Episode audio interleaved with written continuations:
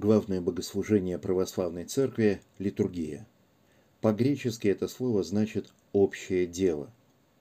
Это слово говорит о том, что не только духовенство, но и все мы, молящиеся христиане, являемся ее участниками. Литургия посвящена воспоминанию главных событий в истории спасения человеческого рода – жизни, проповеди, смерти и воскресения Господа нашего Иисуса Христа – смысловой центр литургии – совершение таинства Евхаристии, которое установил Христос. В самый торжественный момент богослужения священник произносит слова Священного Писания. Господь Иисус в ту ночь, в которую предан был, взял хлеб и, возблагодарив, преломил и сказал «Примите, ядите, сие есть тело мое, за вас ломимое, сие творите в мое воспоминание» также и чашу после вечери, и сказал, «Сия чаша есть новый завет в моей крови. Сие творите, когда только будете пить в мое воспоминание». Речь идет о словах, которые были впервые произнесены Господом Иисусом во время Тайной Вечери, последнего ужина с учениками. Этой же ночью он был предан и арестован, а на следующий день ему предстояло умереть на кресте. Господь устанавливает это таинство во время празднования Ветхозаветной Пасхи, когда люди вспоминали освобождение народа из египетского рабства. Как и многие библейские события, это освобождение было прообразом того освобождения из рабства греха и смерти, которое совершает Христос. С древнейших времен люди искали избавления от грехов и примирения с Богом люди всегда выражали свою веру в принесении жертв, особых даров Богу, в качестве которых могли выступать животные или начатки плодов нового урожая или еще что-то ценное.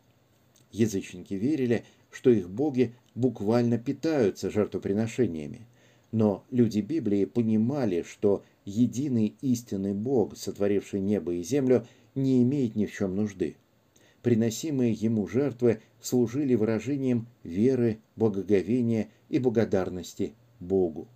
Люди признавали, что все, что они имеют, – дар Господа, и в знак этого приносили ему часть своего урожая. Особое значение имели жертвы за грех.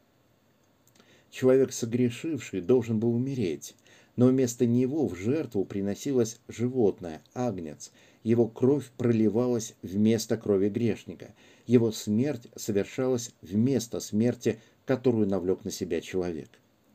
Потом жертвенного ягненка съедали в ходе обрядовой трапезы, которая тоже имела глубокое значение.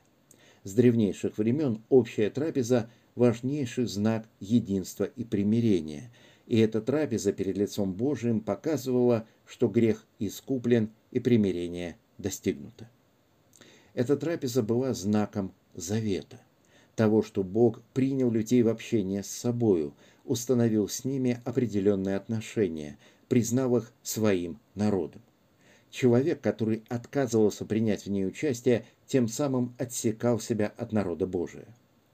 Конечно, жертвы животных сами по себе не могли спасти людей, но готовили их к принятию подлинной спасительной жертвы Господа Иисуса, на которого Евангелие указывает как на Агнца Божия, который берет на себя грех мира.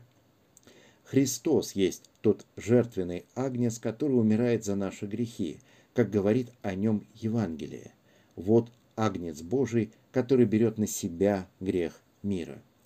Приступая с благоговением и верой к чаше и принимая хлеб и вино, которые стали телом и кровью Господа, мы приобщаемся той вечной жизни, которую Он обрел для нас своей крестной жертвой. Как сказал Он сам, «Ядущий мою плоть и пьющий мою кровь имеет жизнь вечную, и я воскрешу его в последний день».